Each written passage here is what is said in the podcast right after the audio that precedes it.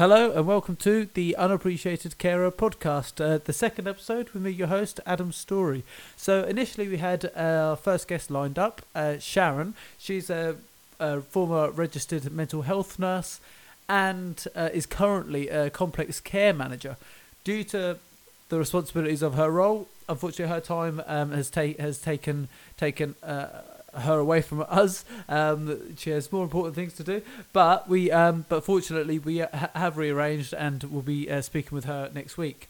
Uh, so we are very lucky that at short notice, um, I have uh, been able to get Ryan. He's um, he's a supply chain and logistics guy. He's he's worked in uh, he's worked for the military uh, in a logistical capacity, and also um, is now working in recruitment uh, in regards to supply chains. He's worked with big companies such as DHL. Like I say, he's been in the RAF. Um, he really knows his stuff, which you're going to see. We talk about um, all manner of things. We talk about sort of coronavirus, the sort of impacts of uh, on PPE, of of um, uh, you know manufacturing, all, all types of things. Um, we also talk about the uh, how if you're a care manager the impact that social media can have on your recruitment. And we also bring it back to you know as a care worker what can you be doing to develop your skills to you know to create a career path for yourself? So yeah check it out and let me know what you think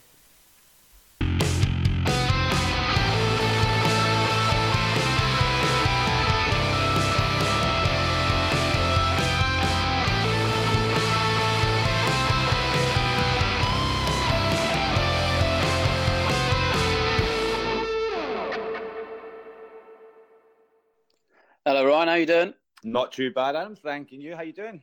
Yeah, all good. Thank you for doing this at such short notice. That's all right. That's all right. Saving the day. Saving the day. Come to the rescue. Yeah. You know, I was actually thinking about doing this outside because it's a glorious day outside. But then yeah, do you know what? I'm I am doing outside. Are you really? We yeah. podcasting al fresco. Al, al, al fresco, yes. Al fresco podcast. I love that. I would do it, but then I realised that it's beautiful sunshine and uh, I'm Scottish, and my pasty white complexion will not handle the, the and I don't want to get burnt. I've just shaved my head as well, lockdown shave, and yeah. um, my head. So you're exposed. My the nerve endings are exposed. So I decided against it. So I, I, decided to come inside for this one, but I might I might venture out later. It's it's almost like it could almost be in Spain. It's nice. I like it. But yeah, I mean, like the, it, the UK, they turn around the papers. They say, "Oh, yeah, it's hotter than Ibiza." They always compare it to somewhere like and like holiday destination. And it makes me upset a little bit that I can't enjoy yeah. it properly. Exactly, like you know, you know, but I mean, it's more, it's more. I'm more worried that you know it's raining in Ibiza than uh, than you know than here. Is that, like, yeah, but um, but yeah. So I mean, like, I, I wanted to um, so I, I, wanted to speak to you anyway. But you know, sort of, it's a it's a it's a week earlier than what we'd sort of planned. But um, you know, but you know, there's a it's. I'm sure it's going to be as relevant um next week as as what it is this week with um, in regards to sort of logistics, supply chains, PPE. You know, yeah. um, and you've got a, a, a, hell of a wealth of experience in sort of logistics and supply chains, both um, with the military and in recruitment. So, I mean, would you mind giving us a little bit of background on that? Just yeah, well, I've, uh, as I say, I've been in uh, logistics and supply chain for a number of years. I started off when I was 19 years old. Mm. Um, into the military side of things, that's where I really kind of got my uh, uh, first taste of the logistics background. Worked in all sorts of uh, logistics um, aspects, so anything from the supply chain, procurement, uh, even in warehousing, you know, uh, forklifting and all that sort of stuff. I did a little business there for about seven years in the Air Force. Um, yeah. And then from there, I, as I left, uh, I moved into the civilian life, they call it, and I carried on doing it. So, um, how was that transition? Uh, difficult. Well, the thing is, in 2009, that's where I left. And yeah. that was the, the, the, last recession we had. And that was a mental one. That was a big one. So yeah. leaving the Air Force, leaving the forces, coming back into civil life, uh, there's no jobs available, was there? There was nothing going on. It's not just you looking for a job, it's everyone. Oh, of course, there was nothing going on. So I wanted to stay in logistics. So the good thing about it is I was getting a lot of contract work. So I was getting a lot of like kind of six to 12 month contract work in mm. different fields. So it was in uh, purchasing and the supply chain side of things and shipping. That's where yeah. I really kind of got honed in. So I've done every part of it, and then obviously working abroad as well. Uh, I worked uh, over in Afghanistan for two years. Yeah. Um, doing that exact same job, working there, doing logistics side of things, more on the transport and warehousing side. Mm-hmm. And uh, yeah. yeah, went into recruitment after. Thought I'd be like, right, let's get back into this, see what this recruitment bag is like, and went into that. The situation of care right now, we we have a severe lack of PPE available to, to care workers, nurses. You can see, you know, you, you've seen that all over the media and sort of with your own connections as well. You'll be well aware of the challenges there. I mean, yeah. you know, you know, uh, most of us in care, we, we don't, we don't know anything about supply chains and and what you know what they consist of and what and what that what it actually means. All we see is the effect of you know we have um, confirmed cases of coronavirus um, in care homes. We need to have face masks. We need to have visors, and they're not always readily available to us. Um, or we're being limited about how many we can wear. I mean, I know from sort of lots of sort of experience, uh, conversations that I have. Um, there's there's carers who you know they want to be wearing a face mask at all times, and um, they're not. They're just not available. They've got you know they've been given a government you know sort of 300 and then care homes are trying to source other face masks outside of that and they're not able to so yeah. i mean just first of all what what would you be able to just describe what is a supply chain what does it mean bog standard supply chain, it literally is getting the, the process of getting goods and obviously tra- consumables, anything from one place to another, from manufacturer to the end user. That is the yep. bog standard ex- explanation from it. You can yep. do it. The supply chain in every aspect now. Um, it, it comes from uh, like when you go online on the internet, uh, you go on Amazon, you go on there, boom, you get your bits and pieces, and it comes across. That's that's your job done. But what happens in the background of that someone has actually set up a, a process of how you get that um, how you get that um, uh, item that you've ordered. Sort of thing online could be online, could be on phone, olden times. So it's literally a whole massive process. Now this goes all the way back to uh, when we were talking about the shortage of why that is. What's the case? Yeah, supply chain has been uh, is literally uh, it's one of those things that's been proven how they actually um, develop a supply chain process is from previous. So it's from big data. You know, big yeah. data nowadays and data is the most oh, it's the most sought after commodity in the in the world right now. I was going to say yeah. more than oil, but the way oil's going down, I don't think that's anywhere near the top at the minute. so, um, so it's big data. So what they use the, that the, the data for is project future revenue sort of thing. You can see that what happens in um, Christmas, for instance, the week before Christmas, they, from previous um, uh, years, they know there's going to be a huge amount of um, stockpile, huge amount of people going out and buying. So they counter that, they have to implement that into a supply chain process by buying more than two weeks or three weeks before.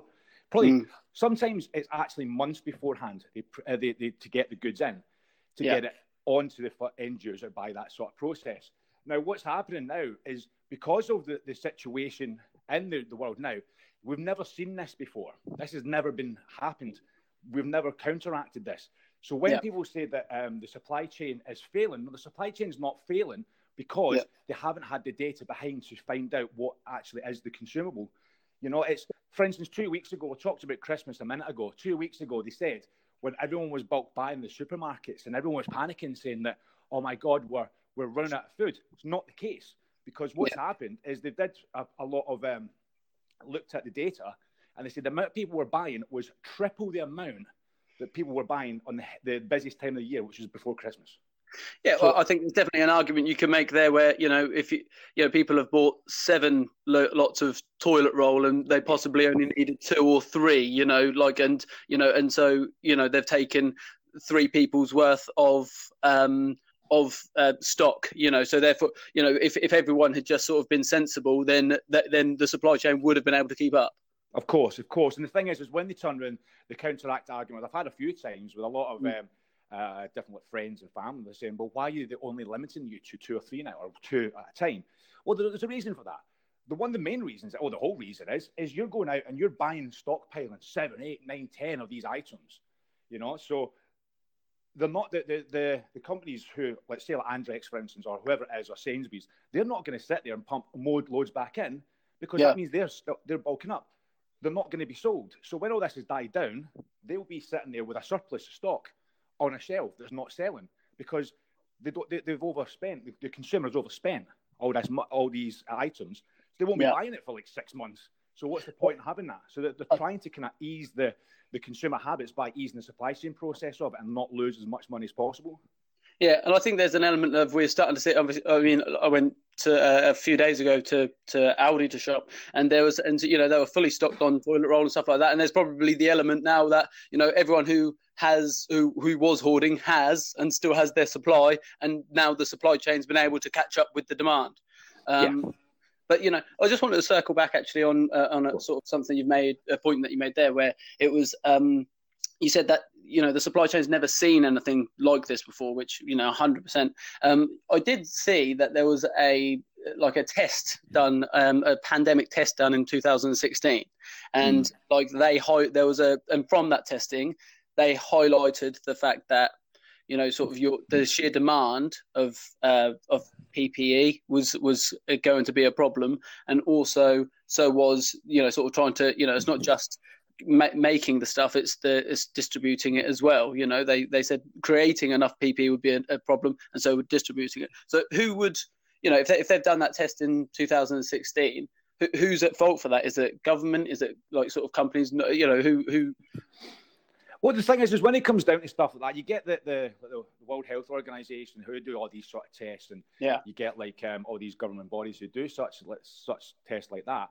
They yeah. only advise. It's up to the rest of us to really um, kind of uh, um, implement it. So all these companies have to implement it. But the yeah. problem is, as well, and a, and a business point of view, and a supply chain point of view as well, it's the, the, the, it comes down to money. It's all about stockpiling. Where, where are you going to get the warehouse space for this? yeah. going to because it's going to be a hell of a lot, and it's just going to be there just in case, you know. Yeah. So this could you you could obviously say like for PP, for instance, you could hold in in a warehouse. You have to rent out a warehouse to hold all these like well a whole warehouse full. It could be or half a warehouse full full of stock. Just mm. on the off chance that this might happen, it's not a guarantee. So yeah. what they're saying to themselves now is we could use that warehouse space for other items and keep it here. Yeah. Instead, for stuff that consumables that we know are going to be sold quick. We know it's going to happen. So it all it all comes down to money and space. There's a lack of warehouse space in the UK at the minute. Yeah. Um, for a number of different reasons, just because of money, investment, and all that sort of stuff is all taking its toll. So unfortunately, what it comes down to is just people, as you say, not taking it seriously, not saying, "Oh, it might never happen," and it comes down to money as well, costing.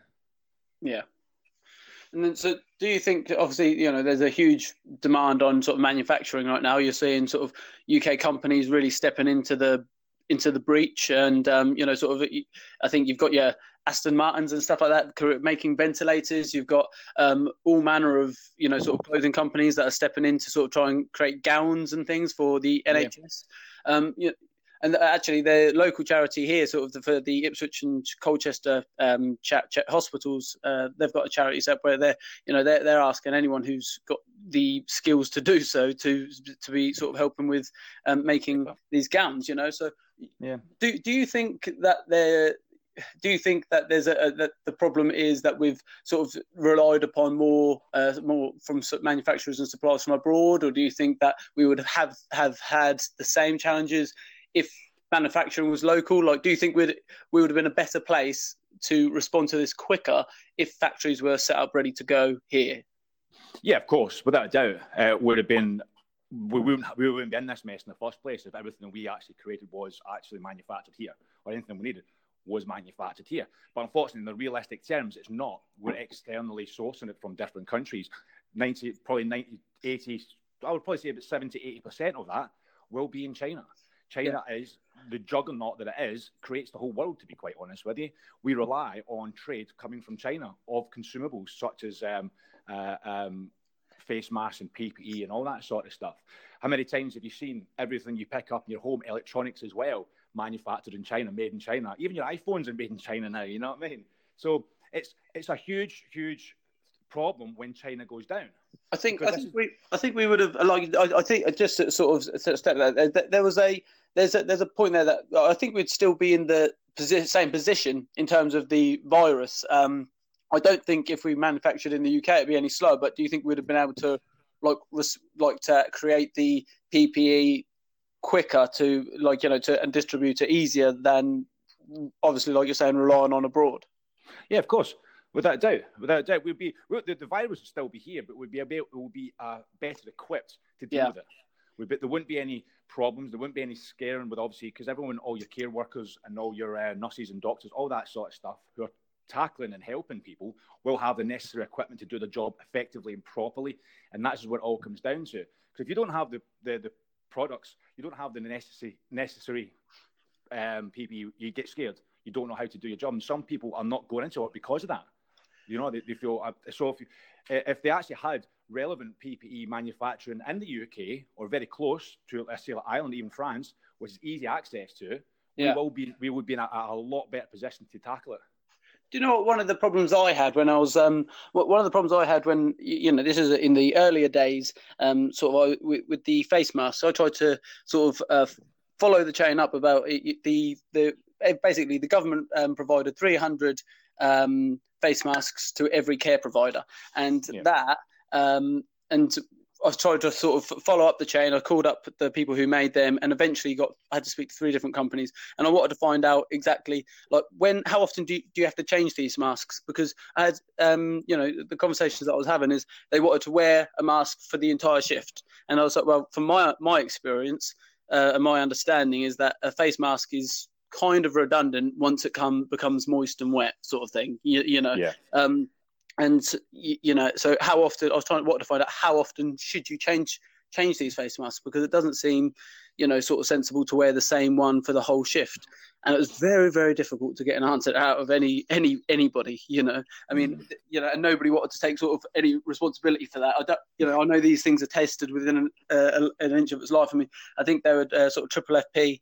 Um, uh, or FFP3 um, sort of face masks, sort of the proper respiratory ones, and um, they yeah they didn't they didn't um, they didn't uh, have a, a, you know an answer to say you should change every you know we would recommend instead they said we would recommend that you change every time you go into a different hazard area you know, and leaving that into, uh, up to inter- in, in interpretation. What what does that mean? Is a is a hazard area to be considered each room that you go into. You know, they're, they're, yeah. they're, you you just never go. You know, and if that was the mindset, you just never ever keep up with the supply because it's um, you know, you'd be changing them every fifteen minutes. Um, very very very. It's just a very very difficult situation for for sort of uh, for homes to be in and for care managers and for care workers. You know, th- these guys are out there really really putting on the line and and you know they and they're not asking for too much but you know um but there's also the problem of like the real world problems of practicality of you know trying to trying to create these things quickly enough. Um yeah i mean i know you're saying because the the how many times you actually do it and that obviously puts a pressure on um the the, the stock they actually have. So if you're using say for, for sake of a 12 hour shift that you normally guys do yeah. um, you could be using two possibly three nine times out of ten it'll be th- uh, two because you, you want to keep that consumption low. Yeah. You know, uh, uh, if that's realistic, I don't know. I don't work in the field, but as you're now obviously, and that's every day. Now, when's I don't know the the last time I wore a face mask, do any of my job sort of thing. Mm. I'm not sure how many times you had to wear when you were in care sort of thing. Um, uh, if there was anything like that, so having to use that so all the time is going to take is going to take a strain on the the, the the stock that we've got in the UK already. Yeah. So now we're having a look at right, how can we get more? Because what's the thing is, is what I was mentioning before.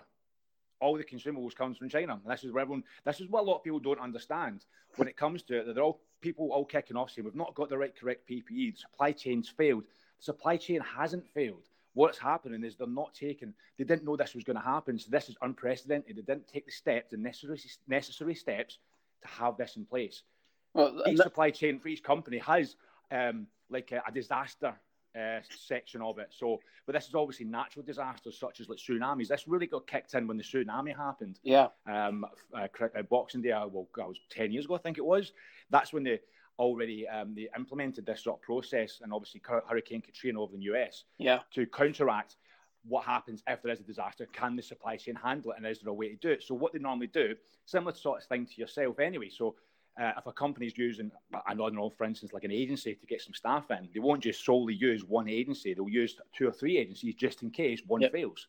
And it's a similar sort of aspect. So instead of going outside to China, they went across to different other um, manufacturers which were based in different countries as well to counteract. So if China falls, we've got another backup, and if that falls, we've got backup. Unfortunately, what's happened now is all three of their pros, all three of their actual backups are now in the same So, that is where it's failed. That's where it's really kind of getting struggling to.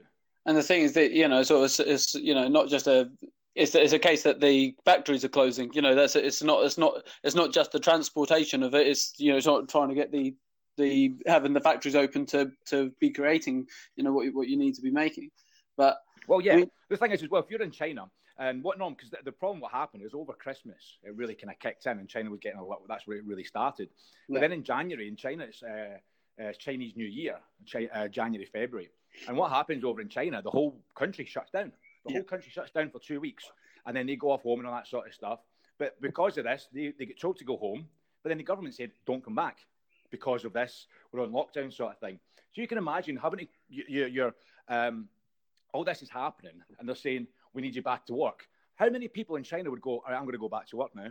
Yeah. You wouldn't. You'd be like, no chance. I am not going to. People are dying. People are getting infected. I am staying safe where I am. Yeah. So this is what it is. So nobody's going back to work. The factories aren't open, and they're not making as much um, uh, uh, product that needs to be brought over. Yeah.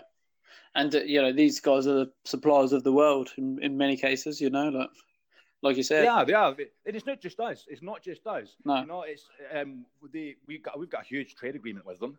But so uh, mainland Europe, Germany, for instance. You know, the US have just signed a massive trade group with Trump, and Australia rely on China Chinese products as well. So it's not just us. The, yeah. It's literally the whole world that are crippled.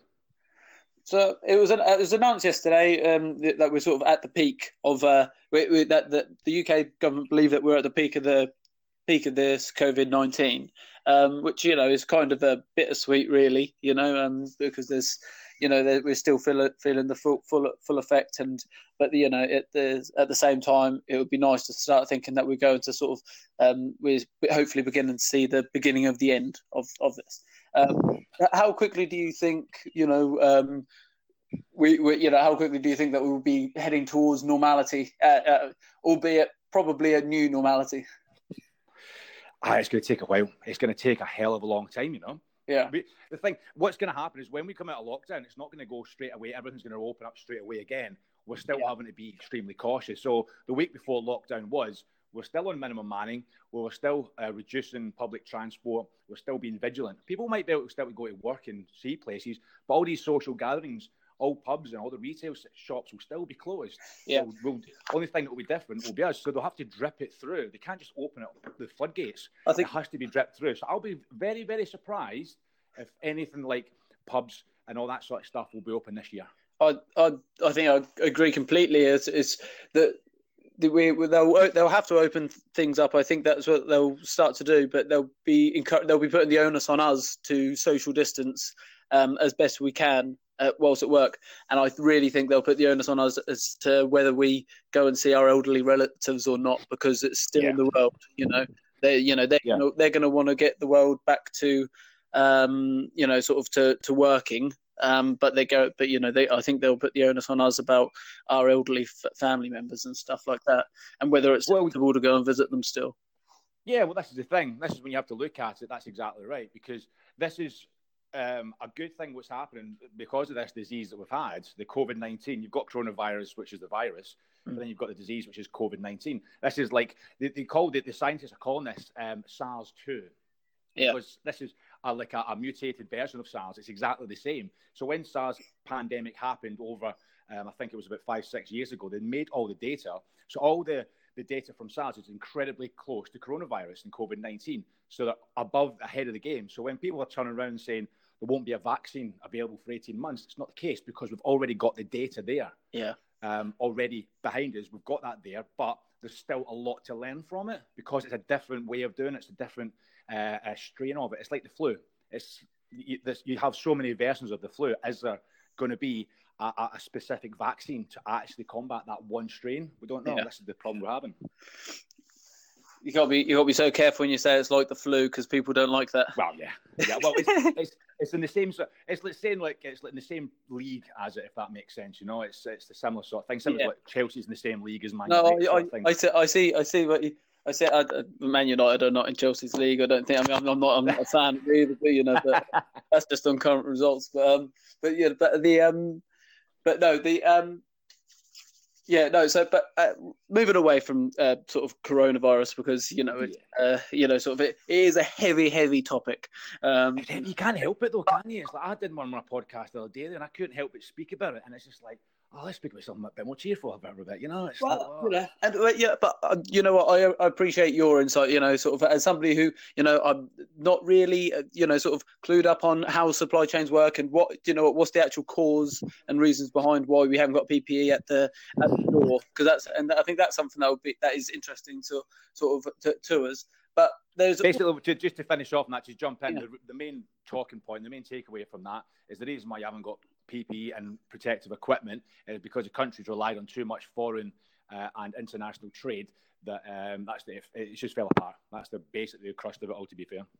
Yeah, but well, you know, and that's that's a, that's one of that's one of you know many views that hopefully hopefully that they they they learn a lesson from it and that we that they've got at least a, a, a backup plan or you know sort of continue as you are, but you need to be stockpiling it here um, not yeah. not counting on anyone else. You know, sort of exactly. uh, what is it? What what they call it in sort of shipping? Is it sort of like uh, you know just in time? I think is that right?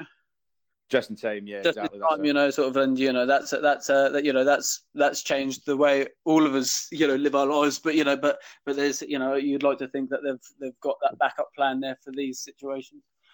So, yeah. I mean, like you say, you've worked, you've worked in, you've moved into recruitment as well. You've been doing that for a long time. Um, uh-huh. And you've well, you've had you've, you've had a real a, real positive impact in, in terms of like social media. You've built up a, a really positive sort of personal brand. You, you tend to use um, social media as a as a big platform for yourselves to sort of build really personal relationships, both your clients and the people that you're sort of recruiting. Yeah, recruitment is expensive at times. Um, like you know and hopefully this will you, you know th- this will help uh, sort of care managers out there listening you know sort of but recruitment can be expensive advertising agency you know it's all it's it all costs money and this is often money that care providers don't have. Yeah. It's also very time consuming to do it yourself. So it's trying to strike the balance. I mean there's social media out there is free. Um, what would you say to a care manager who has hasn't really used social media media or has used it and hasn't had a positive experience you know whether that be they just it just didn't work that time or they didn't quite do the right things. But how, how would what would you say to that care manager um, about sort of um, about how to use uh, social media? What would be your top tips top tips. Well, the thing is, as well, a lot of people when they go onto social media and stuff, that when they use it and it doesn't work, they say it doesn't work. We're not using it anymore. Mm-hmm. But the thing is, is what happens when you use uh, that sort of platform like Facebook, LinkedIn, Twitter, Instagram? It's all about actually um, trial and error. What works best for yourselves? Yeah. You know, social media is, is, is a juggernaut. You're it's, it's never going to go away. It's going to be there. Facebook's here to stay. It's a massive. It's an, a massive um, advantage whoever people use it. So the problem, what I would say is, if you're looking to use uh, social media to get us like to employ staff, find out where they are. It's literally finding out where they live, not yeah. where they live, but where they hang out. That's the main point is finding out. So it could be searching for groups. You know what I mean? There's a lot of number of different care groups out there, or yeah. a number of different groups in your industry. Mm. Look for them, engage with them, give them a little bit. You're not gonna. It's the, the, the old school mentality of don't expect to go out on the first date and marry them. It's not that case. You have to really kind of engage with them, comment on their post, be uh, build a relationship on that, and then talk to them and say, right, what do you think? And then go from there. Yeah. It's um, it's a lot. Of, it's a lot time consuming, but it's not. There's a lot of different tools out there that can actually do this process for you, mm-hmm. automate it. If you've not got the time, you haven't got the uh, the the, um, the financial backing to use uh, an external company to do it for you there's a lot of free tools online to do it. So it's uh, just need to look for them really. To be I fair, think, I think also you know there's a, there's you know the uh, you know and to anyone who sort of um, is, is reading our blogs and stuff like that, you know that they'll, they'll know what uh, sort of my view on it is, and you know I think caregivers are very under underappreciated in um, sort of in some services that we're working in, and I think if you can you know sort of just maintain your own page even and you know even if you don't worry about other groups and sort of you know sort of that really heavy interaction sometimes just managing your own page and sort of you know yeah. showing the really positive things that you do and you know sort of you know residents having fun games that you're doing you know um, care workers enjoying their work their their, their work you know the that that just putting that positive message that that that feeling of you know people are happy at work they're doing exactly what they want to do in terms of being able to care for people and just and do it with a smile on their face you know um, yeah. create a really positive energy about uh, uh about yourself and and um and you know that that's going to make a difference. People are going to want to come and sort of check you out well, that's the thing. So a lot of people um, they think about trying to get some jobs, and they use like Indeed or they use job boards and just mm. leave it, or put up a job on Facebook and leave it and let that the process do it. Yeah, it doesn't work anymore anymore. This is it's completely different now. You have to really have a process involved. You want to create an authority that you are the one to go. Why you should really sit and go. Why do we want people? What? Why should they come work for us? As you mentioned before, build the profile up. Why should people come work for us? Why are we different from the care home down the road? Yeah. Or why are we different from a doing, go and doing it yourself sort of thing. So you really need to kind of think about why and then kind of reverse engineer it from there. You know, come up with an idea, come up with a process, come up with a plan, post up regular content about yourself, big your company up, say like we do this, we do this. Does your company do this? No, we do. Look what we've got here. And it could be really simple things. Like um uh like we have like um I don't know, like monthly uh, dues out and stuff like that. You know, I mean, some stupid like that. But as you know, you probably know more what happens in the industry more than I do, sort of thing. But what people are after, so it's literally finding out. And do not be afraid to speak to people. Do don't be afraid to go out there and just speak to people in groups and say, what is your major problems in the industry at the minute? What can we do to get ourselves better? Because they're the ones in the front line. Yeah. They're the ones that are going to be coming here. Speak to them what can we do better? Why won't you come work for us? Is there a reason we've got a bad rep if you have? Or is there a reason because the industry's failing? What's going on? Talk to us and then get a better idea. I think that you know, the, I think this would be, uh, you know, so I think some some hiring managers would find that difficult to hear because I think there's an element of um, people saying, "Well, I've got a job; they should want to work." You know, uh, I think that can be a mentality out there at times. Well, it can be, but they need to swallow their pride and get on with it. Yeah, and I, I think I think there's just an element of you know there's a, a health and social care. I mean, we're we're in an unbelievable time at the moment. It's completely different, you know. But if I go back to last month, uh, or no, we're in April now. But it's um, but it's but if I go back to February, should I say, uh, care workers were described, uh, or, or you know, were were described really, or the general feeling was that they were described as unskilled, and that um, you know that really created a, a, hell of a reaction from uh, health and social care workers, and rightly so.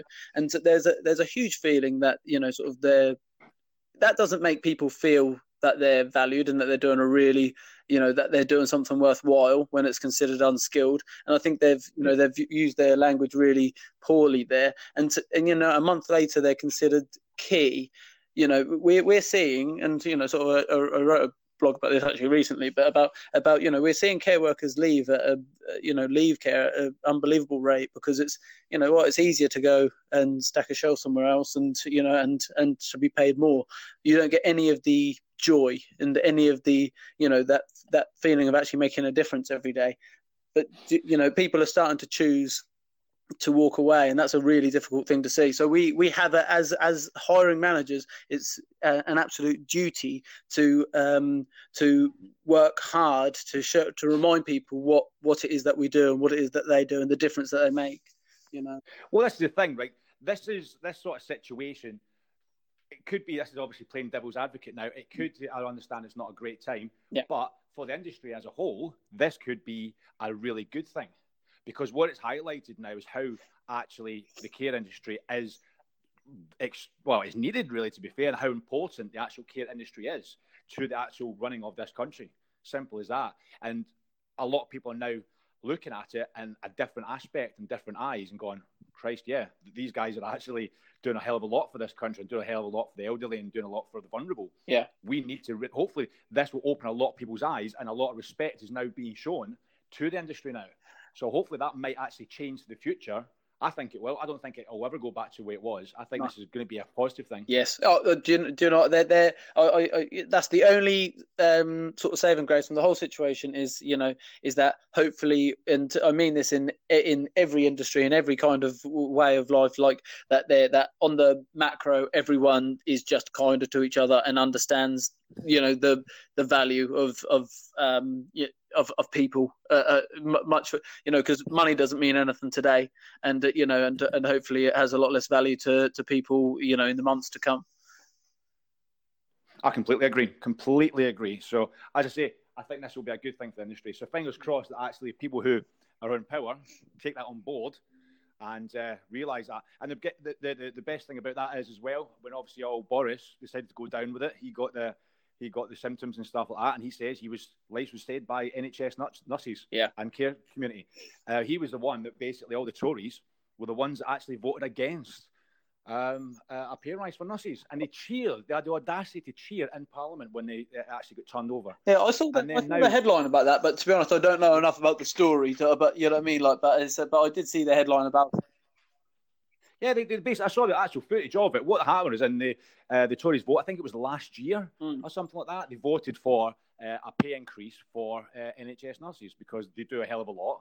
Uh, they're always there and they deserve to get paid a lot more. Yeah. And, they, uh, and the, the Tories didn't want to have it. So it went to Parliament and they voted That's, and they voted against it. That sounds that sounds like a, like I, I always want to look into the story more, only because like it sounds like a strange thing to turn down and then to celebrate because they all know there's cameras there watching them. You know.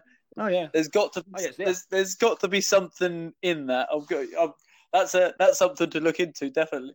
But something to look at. Like you get you got your, your detective hat on now, isn't it? Uh, yeah, I'm, go, I'm going straight to I'm going straight to fullfact.co.uk, whatever it is. I can't remember what it is. I'm not we're not sponsored by them, by the way. but um, but yeah, but um, so um, I think I, I, touched on it a little bit. You know, sort of uh, my general feeling of, of sort of care workers being uh, feeling a little bit um, uh, unappreciated. Uh, and when I say a little bit, I mean a lot. But the um, but there's but there's uh, a general feeling also that there's a like a lack of op- opportunity sometimes for career progression because there's only only so many senior carer roles. There's only so many um, so many management roles and deputy management roles. You know, so that, what what would be your advice to people who want to develop their skills and their careers? What how how would you sort of suggest to go about that? Because um, and just at, just at one extra point, like because you know, although there there does seem to be that limited approach, you know, um, I didn't think uh, from going into care that I would um, sort of do recruitment and um, different things like that, you know, and sort of uh, that, that, you know, there's lots of different opportunities out there. It's just sort of maybe just expanding sort of your own view. But how how would you suggest that people do that? Just well, the thing is, is when you come to a different career uh, in anything, you, there's an opportunity there to actually pivot into something different. Uh, you know, it's um, and that's this is the problem. It all really kind of finds out: do you want to stay into that um, carer? Uh, do you want to progress into a management role? You have to really look into what you actually want do you want to get into a different field? Yeah. Is there uh, is there opportunities in there? Have a look, do some digging, and have a look and what the actual plan of action is. Do you want to go into social care? A lot of people that I've found that I've talked to, because I know also a lot of uh, people who are social workers and stuff. They actually originally started as care workers, and they yeah. they, they, were working for um, uh, young adults and stuff, uh, and they really enjoyed that.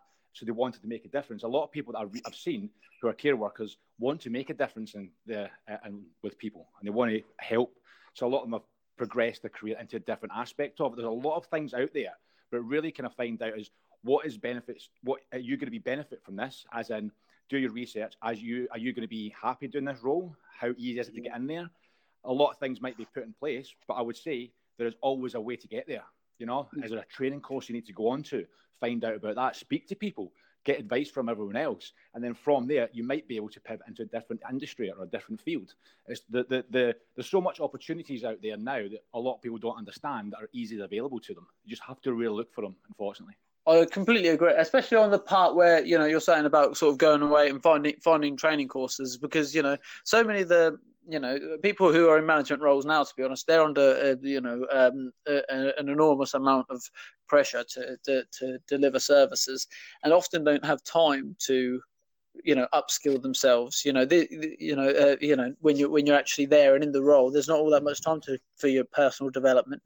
So this, so as before that, that's the time where you really want to sort of try and find out how to make yourself as the most effective leader that you can possibly be. And you want to be ready, you know, so you, you want to have those skills ready before you start sort of th- thinking about them, you know. And that, like you say, there's there's so many resources on online and so many different sort of uh, organizations and uh, training companies and organizations out there that are offering sort of sort of in some cases free support that really worth it's really worth sort of having a look into. Yeah, no. But the thing is, as well, when someone turns around to you and say, "I don't have time," I don't have time to do it. Mm. I think that's the biggest cop out in the world. I think that's the biggest excuse. I think that's you, you, I'll, I'll turn around to them and say you're full of shit. Then you don't want to do it. Yeah. If you're motivated to do something, you'll find time. Stop yeah. sitting there watching telly when you finish a shift. You've got two hours. You know what I mean? I'm sourcing some old school Gary Vee stuff here now, Adam. I'm on my soapbox because the, because the thing is, you know, well, it's copyrighted his content, right?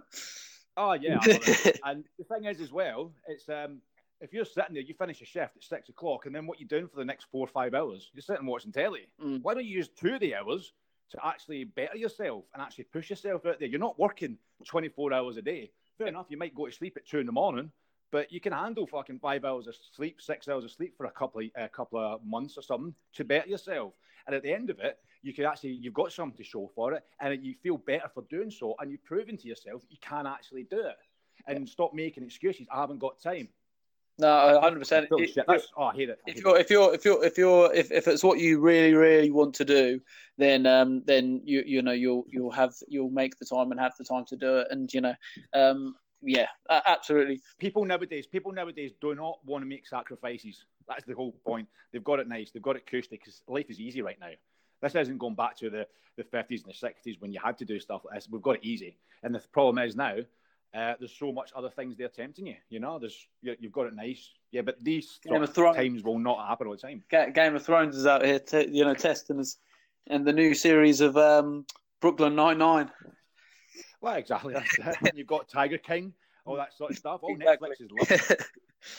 so, what have you got going on at the moment? Then, what have you been uh, doing to keep yourself busy in lockdown? Keep myself busy, um, playing Call of Duty. No, I'm not. um, literally, I, as I say, the, the, the main thing, because I've been furloughed from my company at the minute as well, which is um, it's it's a great thing. Uh, don't get me wrong. I appreciate the government helping us out and all that sort of stuff. They didn't need to. Yeah. So when a lot of people turn around and slate the government, the government are doing exactly what they can. Uh, so unfortunately, the, the the the middle management, the lower end of the, the government spectrum, is not exactly pulling their weight, which is a, another story. But um, so using this sort of uh, eight weeks and how many months sort of thing followed doing at home, yeah. it's basically trying to better yourself. You know what I mean? I'm, I'm, I'm starting the podcast up recently, uh, uh, the Walk the Line podcast, nice. which I host, and it's it's really good. It's basically getting people on, talking about them. You had me on, didn't you? And I had a lot of fun doing it. You had, had you on. You were the second episode, which is great, and I spoke to um, uh, um, last guest that was on, what was this week? that's just been released. Um, he's a journalist and he's been all around the world to war zones and stuff like that. And he was chatting away about his experiences. And it's all about listening to people's stories. Yeah. Listening about real life stories, what the uh, troubles they've went through, how they've overcame it, and uh, engaging it that way. So it's gone so far. It's gone well so far. Sounds so I've been good. doing that. Do you know, I actually listened to the um to the uh, last episode that you done with uh, Michael, I think his name was, and that that yeah. was uh, I would highly recommend that to anyone who wants to hear interesting stories. He was one hell of a uh, storyteller. So. I'd, uh, yeah, doing all right, would he? But that's the thing. Is the main thing about using this time. If you're stuck at home, use this time to better yourself, guys. You know what yeah. I mean? If you're sitting there watching telly all day, don't again. Fair enough. For The first week is great. The second week is a bit monotonous. The third week is boring. Yeah. You could use that time to bet yourself by doing courses or doing different things or even learning an instrument. You know, do something you've never wanted, you've never been had a chance to do. Get in about it. Use this well, what, advantage. What, what I'll do is I'll I'll, uh, I'll um I'll look into it and I'll uh, I'll put some uh, I'll put a blog post up which links to some sort of free uh free help and free training that people could possibly do, which might that which hopefully people would find interesting. So one thing I've actually noticed is that they actually Open University. I've got abundance of free courses available, which last for about two to three weeks. Yeah, um, they're all there. They're all free. You could jump on the Open website, Open University website, and have a look at it. There's loads of them on there. I was like, wow, yeah. this is really good. And it's and it all helps because uh, like you know you learn something new with every single one of them. That's you know that, that course, is, yeah. There's nothing better. There's nothing. You, nobody's going to complain if you better yourself and get a new skill. There's nothing wrong with that. No. Ryan, I really appreciate the time, man. I really appreciate you sort of, uh, you know, like I say, thank you again for stepping into the breach um, at short notice, and you know, really no appreciate. Problem, so, Adam, thanks for getting us on. I really appreciate it. It's, uh, it's been a good chat, and uh, yeah, um, I've, I've read some of your blogs and stuff, really interesting. So, wish you all the best and stay safe, mate. Yeah, you too. So that was Ryan Walker. I hope there was something there that was uh, that piqued your interest and was of good value to you. Thank you so much for uh, joining us. We uh, next week, as I say, we have Sharon, who uh, I think we'll have a really interesting conversation with. Sharon, she's very, very knowledgeable uh, about both her nursing and management. There's there's uh, so, so much that she that we all have to to gain from her. So yeah, thank you very much. Don't forget to check out Ryan's podcast, Walk the Walk the Line podcast. Thank you again. Keep safe.